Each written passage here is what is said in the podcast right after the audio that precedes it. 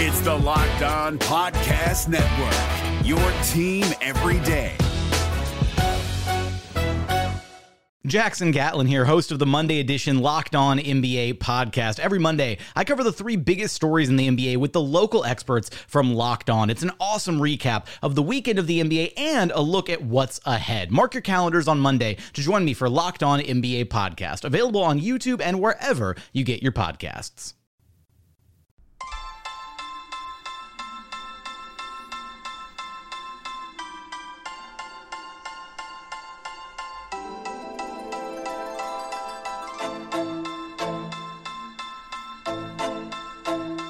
You are Locked On Magic, your daily podcast on the Orlando Magic, part of the Locked On Podcast Network. Your team every day. And you are indeed locked on magic. Today is April 1st, 2020. My name is Phil Rossman-Reich. I'm the expert and site editor over at OrlandoMagicDaily.com. You can follow me on Twitter at PhilipRR underscore OMD. I know I said today I'd be doing my mailbag episode, but I'm going to delay that for our next episode of Locked On Magic because today is April Fool's Day. And by strange coincidence, I finally got around to listening to Bill Simmons' Book of Basketball podcast on Dwight Howard, as well as the rewatchables on game four of the 2009 NBA Finals. And it had me thinking a lot about Dwight Howard's career and, where things went wrong for him and, and why he wasn't able to kind of lift the team to that next level. And, and I, I think I think it is worth, especially on a day like today, I think it is worth kind of revisiting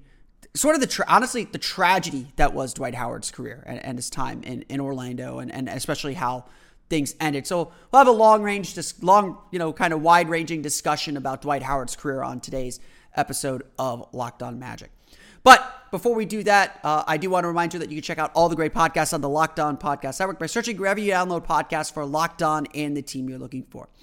Uh, just like there's a podcast covering the Orlando Magic with excruciating detail. This podcast covering every single team in the NBA with the same level of care and detail that you can only find uh, from a locked on, from a local expert who knows their team best. The Orlando Magic are replaying their win over the Miami Heat on Fox Sports Florida tonight. So if you want to get the lowdown on the latest with the Miami Heat, check out Locked On Heat. If you're looking for more Dwight Howard perspective, uh, I'm sure Locked On Lakers has some for you as well. Uh, and you can also check out Locked On Rockets, Locked On Hornets, Locked On Hawks, Locked On Wizards, everywhere that Dwight Howard has played, if you're that so inclined to do so. No matter what team you're interested in, whether it's in the NBA, NFL, MLB, NHL, or college too, there is a Locked On podcast for you. Check them out wherever you download podcasts. Just search for Locked On and the team you're looking for, the Locked On Podcast Network. It's your team every day.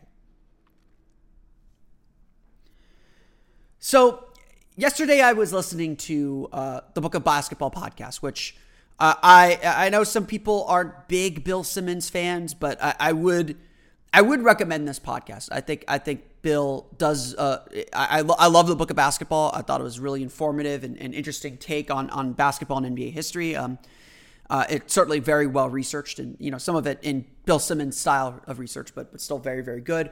Um, and and I, I love how he's kind of extended that out to continue, you know, really evaluating basketball over the last 10 years because, um, you know, so much has changed. I mean, when the book of basketball came out, uh, the, the Magic were in the finals. It was, it was just after the 2009 NBA finals. And so much uh, of really of our perception of basketball has changed uh, in, in the last 10 years. Um, and, you know, as they mentioned again, and I, I especially these two episodes, I really do highly recommend for for Magic fans, uh, especially the 2009 Finals team. That was a preview of what basketball would look like. Um, you know, I, I'm. I, I, have watched 2000, the 2009 uh, finals game four over again. Um, I actually did a podcast on it, I believe, two years ago. It's it's in the archive somewhere. I, have I, I, can I can load up the the link or at least the article that I wrote about it on OrlandoMagicDaily.com. Um, that team was was hugely influential on the way the rest of the league plays today, and and I, I don't think that we should ever forget that that the 2009 Magic were really the first team that proved you could hit three pointers and win at a high level. Um, honestly, I would argue that one of the the great flaws of that 2009 Magic team going up against the Lakers was Dwight Howard fouled Andrew Bynum out of the first quarter of every game in that series. It felt like, And so the Lakers had to go small. They had to move Lamar Odom to the four, and that that beat the Magic. That that that as much as anything beat the Magic. But the the overarching conclusion that that Bill Simmons comes to, and, and it, it has merit. I, I think it is. I think it's it's it's spot on. That Dwight Howard really wasn't a leader. Um, and it took him a very long time in his career to realize that um, and, and, realize, you know, kind of and, and, and, mature in a lot of ways. And, and his immaturity is certainly a, a, big story of his career. But Bill Simmons pointed to game four of the 2009 finals when Dwight missed two free throws with the Magic up by three. Uh, that would have essentially clinched the game and tied the series at two. That led to a, a cascading domino effect of bad events, or as part of this domino event of bad events that eventually led to Derek Fisher hitting the three pointer, the the infamous three pointer, uh, to win ga- to send the game to overtime. Um, he he believes that that was the turning point, the kind of the watershed moment in Dwight Howard's career, as close as he ever got to a title. The game in his hands, and he let it slip through having watched Dwight Howard for his entire career in Orlando, you know, I've I, I, all of us in Orlando who watch watch and followed that team, I've probably seen more Dwight Howard than anyone else in the world. And you know, as much as I think he still pains a lot of Magic fans with with his exit, and, and I will talk about that coming up. As much as it pains everyone how his exit went, I, I am still a, a Dwight Howard defender. I, I still I, I want to protect his legacy here in Orlando because um, he does have a legacy. He does have a very important legacy here. I, I would argue he is, if not the best player in Magic history, he is the second best player in Magic history. He's one of the most impactful players here. And despite the still kind of nascent anger about the way he left, and, and, and again, his immaturity is a big part of his career and his legacy despite all that nascent anger, I am still convinced that when the time comes, the Magic will ha- have him in the Magic Hall of Fame, which they absolutely should. And I would hope that when the time comes, when his career is over, when you know the bad memories wash away and the good memories remain, that Dwight Howard gets the cheer that he deserves for eight incredible years, the the best, honestly, the best eight year stretch in Magic history. But that's not what the argument is going to be today. Well, we'll have that argument on another day to to me, the 2009 finals wasn't the turning point for Dwight Howard. To me, everything in Dwight Howard's career and everything in, in the way Dwight Howard carried himself and really magic history fell apart in the 2011 season. The 2011 season is, to me, the watershed moment for Dwight Howard. It was the moment when I think he came to realize he wasn't going to win in Orlando. It was the moment he came to realize that anything he did was never going to be enough to silence his critics. And I think it is the moment in time where basketball stopped being fun for Dwight Howard. When the seriousness of the game of the pressure got to him. And I think it's the moment where Dwight Howard really stopped being himself, being what made him great. When you're a young, budding star in this league, everyone loves you. Those first three, four years in the league, you can do no wrong. You are nothing but potential. But when you get that first taste of the playoffs, when you get that first opportunity to win something real, that's when the pressure begins to build. The 2009 finals was probably the first time in, in Howard's basketball career that he really confronted failure. Yes, the Magic lost in the 2000, uh, 2007 playoffs and the 2008 playoffs, but they were still a team kind of on the rise. If anything, they were ahead of schedule. And coming out of those series, they weren't expected to win any of those series. Coming out of those series, everyone was like, this Magic team, you know, they need to go through these hardships. They need to understand what it's like to go up against championship teams, and they will grow and get better from it. And they did, of course. And they absolutely did.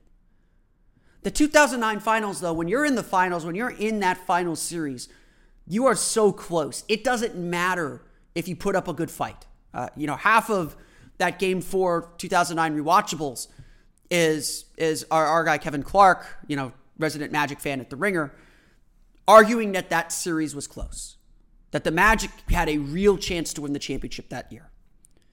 And in fact, you know, I, I think that they did.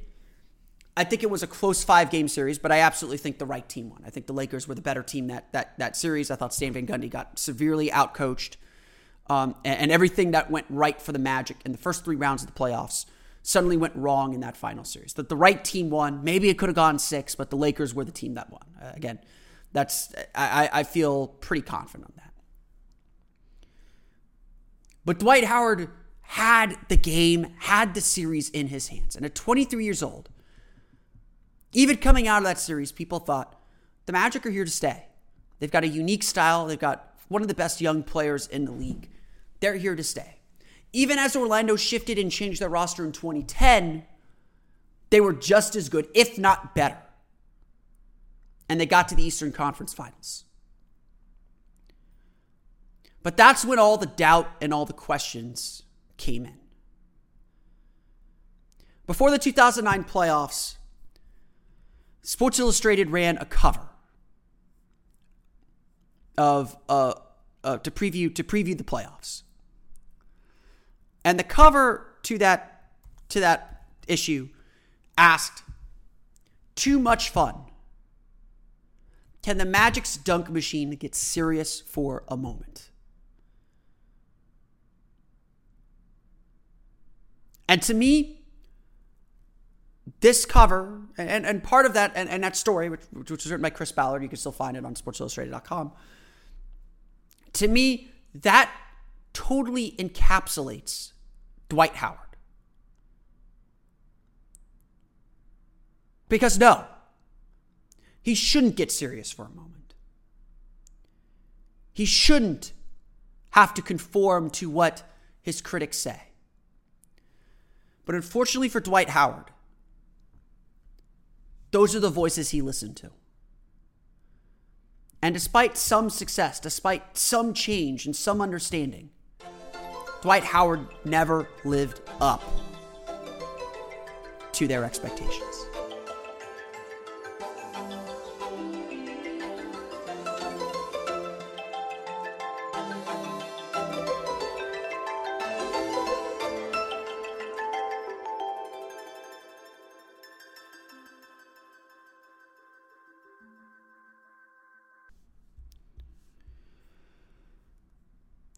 All right. Well, you, before we dive into a little bit more about Dwight Howard, you know, we all want to be as fit as Dwight Howard was in his magic time. So, to get fit in 2020, you don't have to join a gym or pay a ton for overpriced fitness equipment. The best way to get in the best shape of your life is with Echelon. Go to echelonfit.com to discover their EX1 connected fitness bikes that offer a high quality at home cycling experience at, a, at less than half the price of a Peloton. Echelon makes beautifully engineered products for everyone busy moms and dads, people stuck in quarantine, first responders, and elite athletes, whatever your activity level. And while the daily live and on demand studio class, and with daily live and on demand studio classes right in your home, you'll never have to step foot in a gym. You'll love Echelon, but if you aren't 100% satisfied, we will give you your money back. Well, I won't, they will. Join the hundreds of thousands of men and women who are getting fit with Echelon today. Don't pay a ton for Peloton. Buy an Echelon bike today for under $1,000. Go to echelonfit.com slash L-O-N-B-A to learn about their limited time, limited time free Apple iPad and complete details of this exclusive offer. Echelon, it's your time. That's E-C-H-E-L-O-N fit.com slash L-O-N-B-A. Echelonfit.com slash L-O-N-B-A. This is Jake from Locked On. Locked On has teamed up with State Farm to spotlight some of the greatest supporting players in NBA history. After beating the Heat led by LeBron James and Dwyane Wade in 2011, Dirk Nowitzki won an NBA title and proved himself to be one of the greatest basketball players of all time. But there was one player in the starting lineup for the last three games of the finals that helped support Dirk all the way to a championship JJ Barea. Led by JJ and Jason Terry, the Mavs' second unit proved to be the strength throughout the playoffs, where they led the NBA in bench scoring. But for games 4, 5, and 6 in the NBA Finals, Mavs coach Rick Carlisle inserted Barea into the starting five to help the Mavs space the floor and put more playmaking around Dirk. JJ Barea had a knack for running the pick and roll with Dirk that helped the Mavs score more efficiently on their run to a title. Dirk Nowitzki couldn't score the way he did if he didn't have much needed support from someone like JJ Barea. Sometimes you and I need that kind of support too. Think of State Farm like a pivotal team player. When you need help protecting the things that matter most, remember the jingle and just say, like a good neighbor, State Farm is there. You know what? One of the things I think is a misnomer about Dwight Howard's career is that he wasn't enjoyable to watch. Yes, his post game was clunky and mechanical and wasn't kind of the the classic uh, classic post game that you want that you saw from guys like Hakeem and Patrick Ewing and even Shaq. But I always believed that people were always put, pushing, you know, narratives and pushing ideas onto Dwight Howard. They were all trying to mold Howard into the player they wanted him to be or into the ideal of what they wanted. And no player, publicly at least, was as harsh on Dwight Howard. And of course, Patrick Ewing was Dwight Howard's coach, but um, no player was as harsh on Dwight Howard as Shaquille O'Neal. I mean, Shaq, Shaq, you know, on TNT, I think does make good points on several, uh, uh, on many, on many occasions and many things.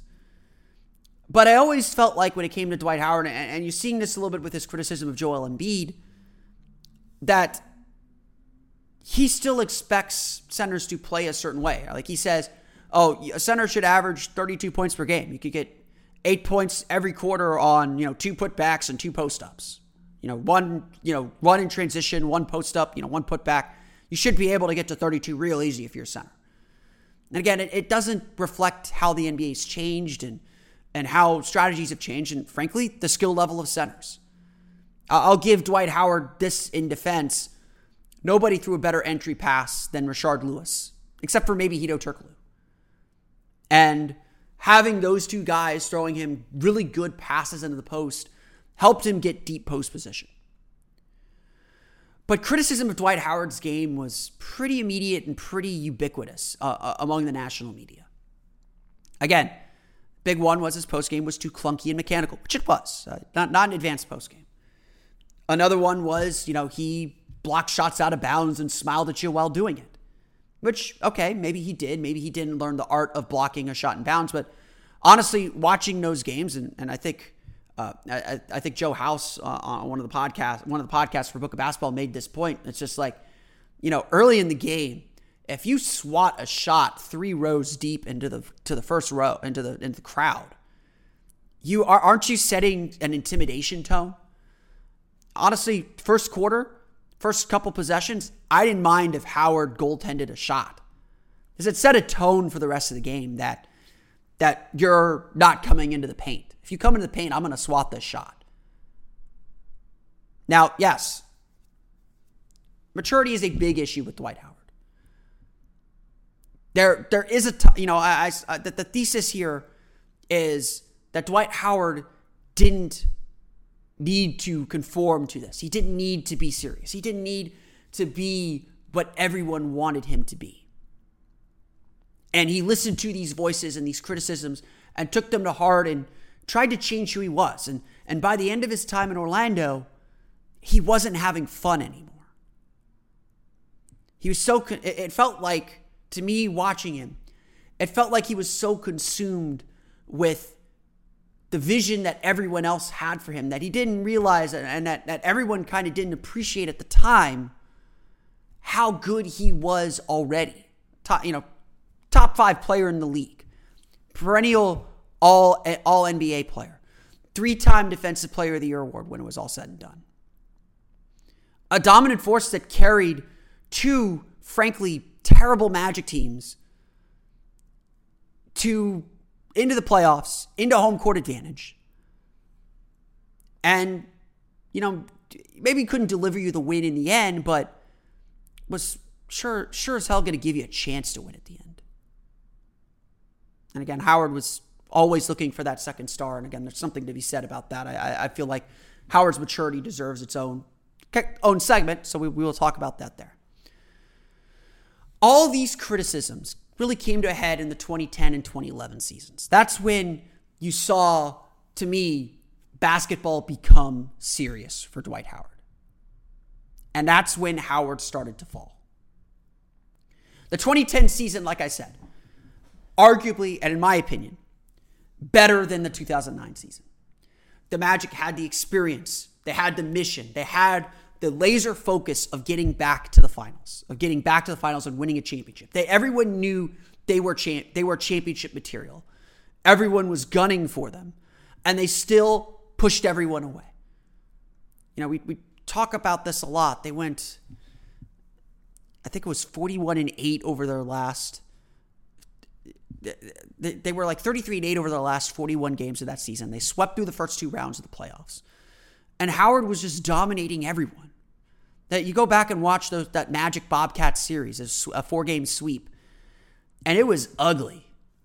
Not a lot of scoring, both very good defensive teams. And Howard just dominated the Bobcats.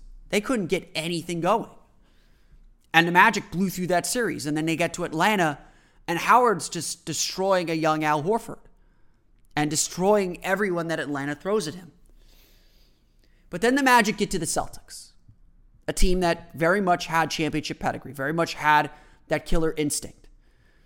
And all the sort of frame, you know, and, and the Magic were kind of easing into this, easing into everything. You know, they they they had this this very, you know, energetic air about them. They did the dunk shows before games, and and and everything was very very loose. And and when the Magic lost game one and lost game two, you could begin to see the trust fraying. Howard was fantastic in that playoff series against the Celtics. Vince Carter certainly fell short. Uh, but Jameer Nelson stepped up big in, in game four to save that series, and then again in game five to send it to, to game six. But it was the first time, really, the Magic could say in Dwight Howard's career. Maybe not the first time, because his rookie year, you know, that, that I think they thought they'd make the playoffs. The second, the second year, they made a little push at the end it was the first time in Dwight Howard's career that, that you could ultimately say the Magic did not live up to expectations. The Magic failed. And of course, when you are the star player, the media narrative is you failed. The star failed his team. I remember, I think it was at, it was before either game two of that Eastern Conference Finals series or or before game three, and certainly in game five when the Magic came back home, that the Magic stopped doing the dunk show it, it seemed like they, they understood this, this wasn't the time to be goofing around. But maybe it was. Or, or maybe it, whatever he had to do to get loose, even if it looked like goofing around. You know, maybe that's what it was. But in any case, Dwight took the you know Dwight and, and Vince Carter for sure took the blunt of the criticism, the brunt of the criticism after that series. But Orlando still had the same team. They still had all that potential. They were another year older. Uh, you know, these were failures to learn from. But that 2011 season was doomed from the start. But doomed from the start, not because of Dwight Howard. Everyone wanted Dwight Howard to develop a post game. They wanted him to be a dominant low post player and and and and tear everyone up inside. And in 2011, that's exactly what he did. He averaged a career high 22.9 points per game, added 14.1 rebounds and 2.4 blocks per game. He finished second in MVP voting to Derrick Rose, and honestly, in my opinion, should have won it. And that's partially biased. LeBron probably really should have won the MVP that, that season, but that, that's neither here nor there. In the playoffs against the Atlanta Hawks, he averaged 27 points per game and 15 and a half rebounds per game. Howard did his job. And, and, if you go back and watch his highlights from the 2011 season specifically, that was as advanced as Howard's postgame got. He had, had, he had moves and counter moves. He really put the work in that summer. and had his best individual season. And yet, it wasn't enough. Throughout the podcast with Bill Simmons, they talk about how his postgame never developed. And honestly, I, I don't think that's true. I think he did develop a postgame in, in 2011, and he had a breakout season. He honestly did things that I hated because he was so determined to be a post up player. The Magic would run straight post ups or he would just turn and seal instead of trying to get him moving on cross screens or get him kind of the ball in motion so he could get deep post position where his power and his strength and his athleticism could take over. If he was posting up from a standstill position where he had to square up and try and break the guy down, that wasn't going to work for him. That's not his game. But in 2011, he did that better than he had ever done in his career. He honestly, in 2011, go back and watch the tape. In 2011, he was that player. And yet, it wasn't enough. And yet, the criticism still came. And yet, by the end of the season, Howard looked defeated. Things frayed throughout the course of the season. During a road trip uh, in, in December, Howard Howard scored 30, 30 points against Portland Trailblazers, really carried the team and kept them in, in, in that game. And after the game, publicly called out his teammates for, for not playing hard. By the time the Magic returned home from that road trip, they'd made the trade. And you know the trade I'm talking about, the one that ruined the Magic's future. Gilbert Arenas for Rashard Lewis, uh, Hedo Turkoglu returning with J- Hedo Turkoglu, Jason Richardson, Earl Clark for Marcin Gortat, Michael Pietrus the Magic were flailing to try and keep Dwight Howard. And by the end of game six against the Atlanta Hawks, an upset playoff loss, you could see the burden wearing on Dwight Howard. You could see just the frustration already on his face. I remember I remember seeing people's comment this really could have been Dwight Howard's last game in a Magic uniform. The future was becoming more clear. The Magic's championship window had closed, and the team and Dwight Howard didn't have enough to get over the top. That, to me, is probably the most frustrating realization. And of course, that summer, Howard would be separated from the team by the lockout and kind of kept away. And honestly, I think that's when all the voices got into his head about where to go next. to me, that 2011 season, Howard tried so hard to be what other people wanted him to be. And he did a as good of a job as he could. But you could see just from the losing, from the frustration of not being able to satisfy people and satisfy critics and be liked. You could see it wearing on him. And honestly, that 2011 season, and certainly the Dwightmare season in 2012, basketball wasn't fun or didn't seem fun for, for Howard. Basketball became a serious business. And honestly, I think that's what killed Dwight Howard more than anything else. More than anything, I think Howard lost the spark of joy, not the passion. I, I, I, I think he worked his, his tail off. You know, the guy, the guy I think had a really good work ethic, but I think he lost the passion and joy that made him so special, that made him such an impactful player. And I think that's the story of Dwight Howard. Is his inability to know when to listen, when to ignore, when to be himself, when to have fun, when to be serious. the critics, the noise, the pressure of being in a championship series really got to him and changed changed a lot of who he is and a lot of how he saw himself. And I think that's what ultimately brought his downfall and brought the Magic's downfall with it. Like I said, Dwight Howard's story is a tragedy. In a social media age, people wanted him to be Shaq, and, and Howard invited those comparisons by doing the Superman thing, and, and, and being on the Magic would invite those comparisons too. They wanted him to be Ewing, his coach. They wanted him to be Olajuwon, someone that he went out. But I think Bill Simmons is right in analyzing Dwight Howard that way. Howard wasn't those guys. Among the 90 centers, he was Dikembe Mutombo, a Hall of Famer, one of the best defensive players of all time.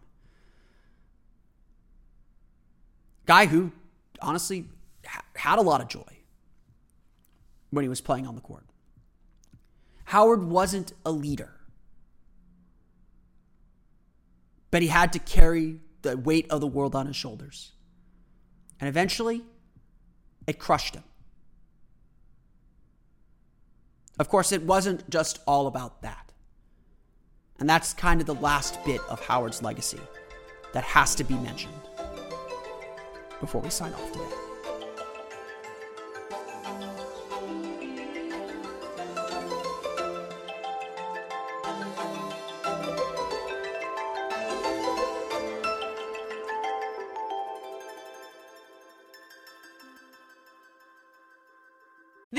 Playoffs are right around the corner, and Locked On NBA is here daily to keep you caught up with all the late season drama. Every Monday, Jackson Gatlin rounds up the three biggest stories around the league, helping to break down the NBA playoffs. Mark your calendars to listen to Locked On NBA every Monday to be up to date. Locked On NBA, available on YouTube and wherever you get podcasts. Part of the Locked On Podcast Network, your team every day. There can be no discussion of Dwight Howard without mentioning the elephant in the room, though. As much as I think a lot of Dwight Howard's legacy was his inability to rise to the moment, rise to the biggest moments, his his frustrations of trying to become what other people wanted. It all leads back to Dwight Howard. And and he and while I, I defend him vigorously, and I hope I've defended him vigorously here in saying that that a lot of what went wrong with him was just people not accepting who he actually was and accepting the player he actually was, or trying to transpose their views and their narratives onto him. The fact of the matter is, Dwight Howard is still responsible for his own legacy. He listened to those voices. He listened to Shaq saying, Oh, you got to be this. He listened to the national media saying, You've got to do this. People didn't get his gimmick and his shtick. And that's also part of his legacy. But on the court, Howard tried to be something he was not. And, and yes, growing your game is important, and he did. Again, 2010, 2011 were two of his best seasons after the 2009 finals. He responded to the failure of the 2009 finals exceptionally well, at least statistically. Did he lead his team? Did he put, pull his team higher? No.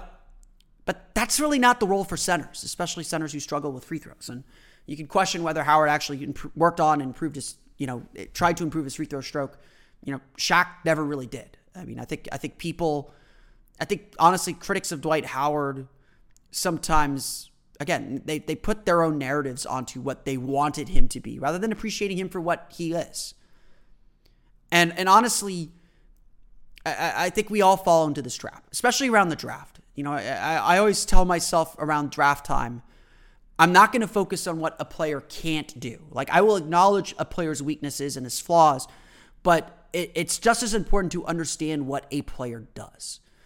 And with Dwight Howard, I think the criticism and the conversation around his career and his legacy all focus on what he could not do, on what he struggled to do. And it's because everyone had this idea of him continuing this legacy from the 90s of classic post up players in a time where the post up was dying. Um, a really interesting conversation they have on the Book of Basketball podcast is this thought of did he come too late, too soon, or just on time? And in some respects, Howard came just on time because he was the biggest physical specimen uh, in that era, so he could dominate in the way that he could. But in a lot of ways, he came too soon. If he, you know, again, and maybe he was the spark of this change with the way the Magic used him, but if he was just told to pick and roll, defend, and rebound, and that was the expectation for him, Dwight Howard would have been the model.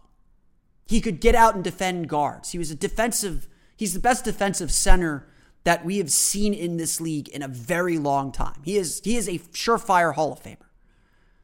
But again, expectations for what he was supposed to be and what he was supposed to do made the narrative of how people ask questions about him and what they wanted from him. Now, Howard absolutely deserves blame for a lot of this. It is as much about Howard's immaturity that led to led to the problems in Orlando and, and really led to the problems throughout his career and led to the problems of how he viewed viewed and talked about his own career and what he wanted to be. To me, you know, and I, I don't know Howard personally. I did interview him a few times when I was covering the Magic, but to me, when I whenever I observed Howard, I got the sense that that he was always a people pleaser. He wanted everyone to like him. That is all he cared about. He is not a natural killer. He is not someone who's going to go out and step on your throat and kill you. He he wants to smile during games, and I, that rubbed people the wrong way because, you know, sports can be a very macho world, and and and anyone who isn't the stereotype of what they think, again, they reject immediately. People hated that Dwight smiled on the court. People, you know, people lionize Kobe for for his iron will. Dwight was in that series just as much as he was and had a great series at that. But Dwight wasn't a killer. Dwight wasn't a guy that at least put out this vibe that he was going to beat you down. He wanted to have fun. Is that so wrong? But Howard's problem was knowing when to put that, have fun, and be serious. He never found the right balance for it. When he tried to be serious, he was too serious and, and took away all the fun and joy that made him so spectacular. And when basketball became serious for him, I think that's when things fell apart for him. He tried to be what other people wanted him to be too much and was not himself. And you could tell, you could see with the way that he interacted with teammates, you could see with how he carried himself on the floor. It, it, it felt all very performative. He, he was trying to be someone he wasn't. But beyond that, you know, Howard didn't really grow up from, from all accounts. I mean, you can see with the, the trail of teams that he's left behind him since leaving Orlando and how he hasn't really ever found his place. He's always thought of himself as the guy that, you know, get me post ups, get me post touches. That's the only way I'm going to be good. Because he has it in his brain that this is how he has to play. Because he wants to please everyone. And eventually, in trying to please everyone. And the whole Dwight to me was an exercise of Howard trying to make everyone happy. He wanted to make the fans in Orlando happy where he grew up. He wanted to make his business interests happy. He wanted to, you know, there I think there were people pulling him in the direction to leave Orlando and, and to, to go to Brooklyn or go to a bigger market. He was trying to make them happy. And in the end, he made nobody happy. And honestly, eh, I would probably say that Howard, most importantly of all, didn't make himself happy. The immaturity for Dwight Howard extended well beyond the basketball court. Um, and and, and I, I don't feel the need to discuss that, but if, if you know Dwight's story and you know some of the some of the implications of his personal life, that that that there there's definitely a sense of a, someone who is still very much a kid, especially in this time in Orlando. Uh, and it's taken him a long time, I think, to to grow up, to kind of come to that realization of what he is and his place in the league.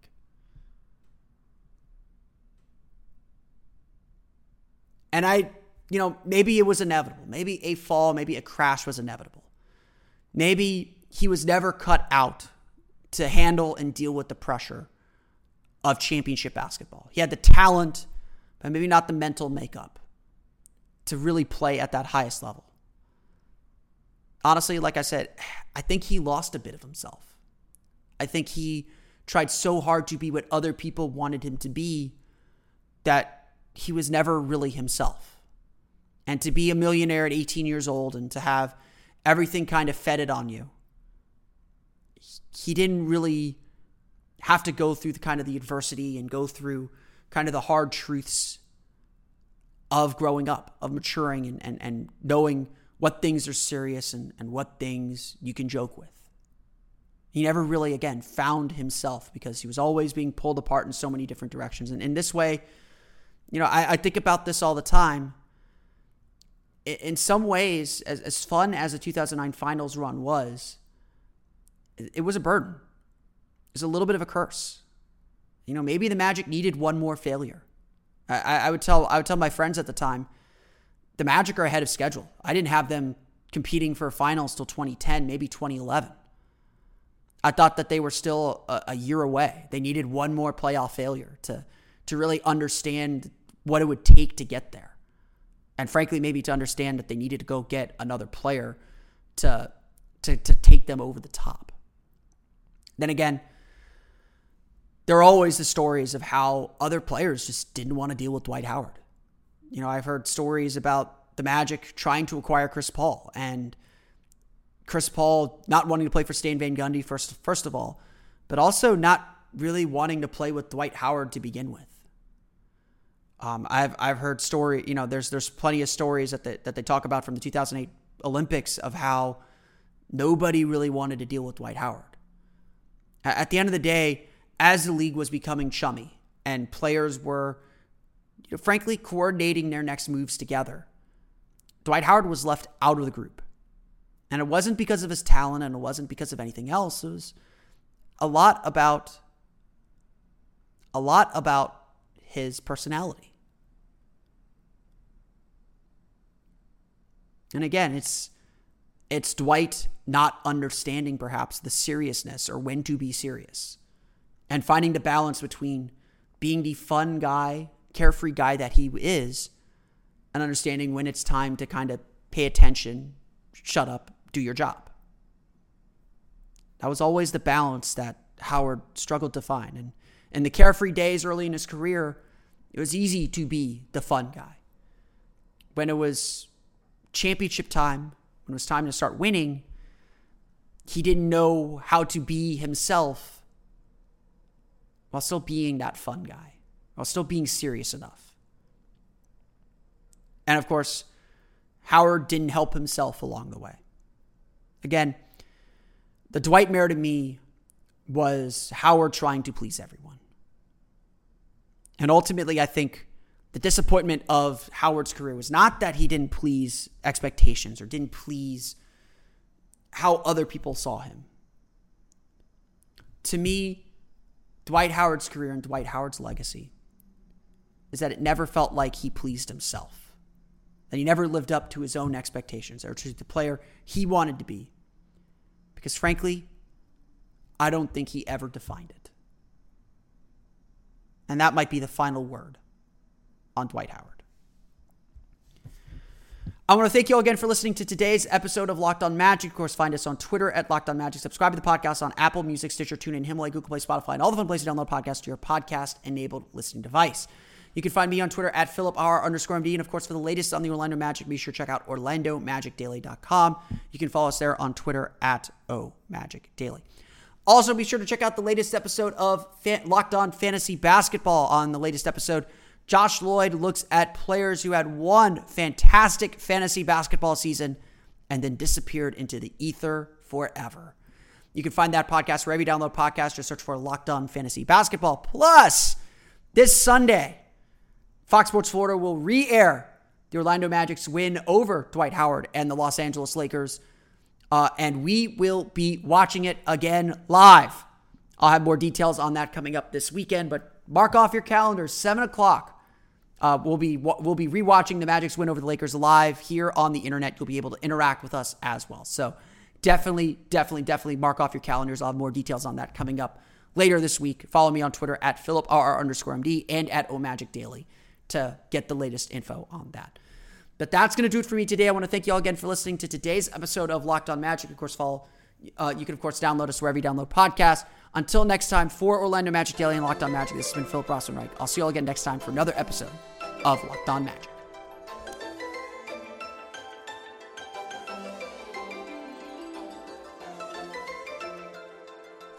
You are Locked On Magic, your daily Orlando Magic podcast part of the Locked On Podcast Network. Your team every day.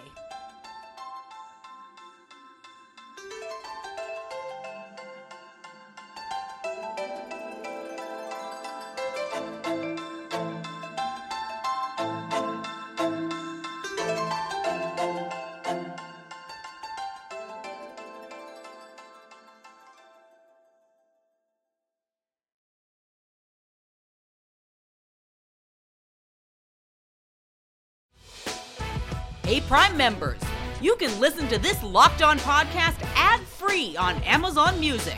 Download the Amazon Music app today.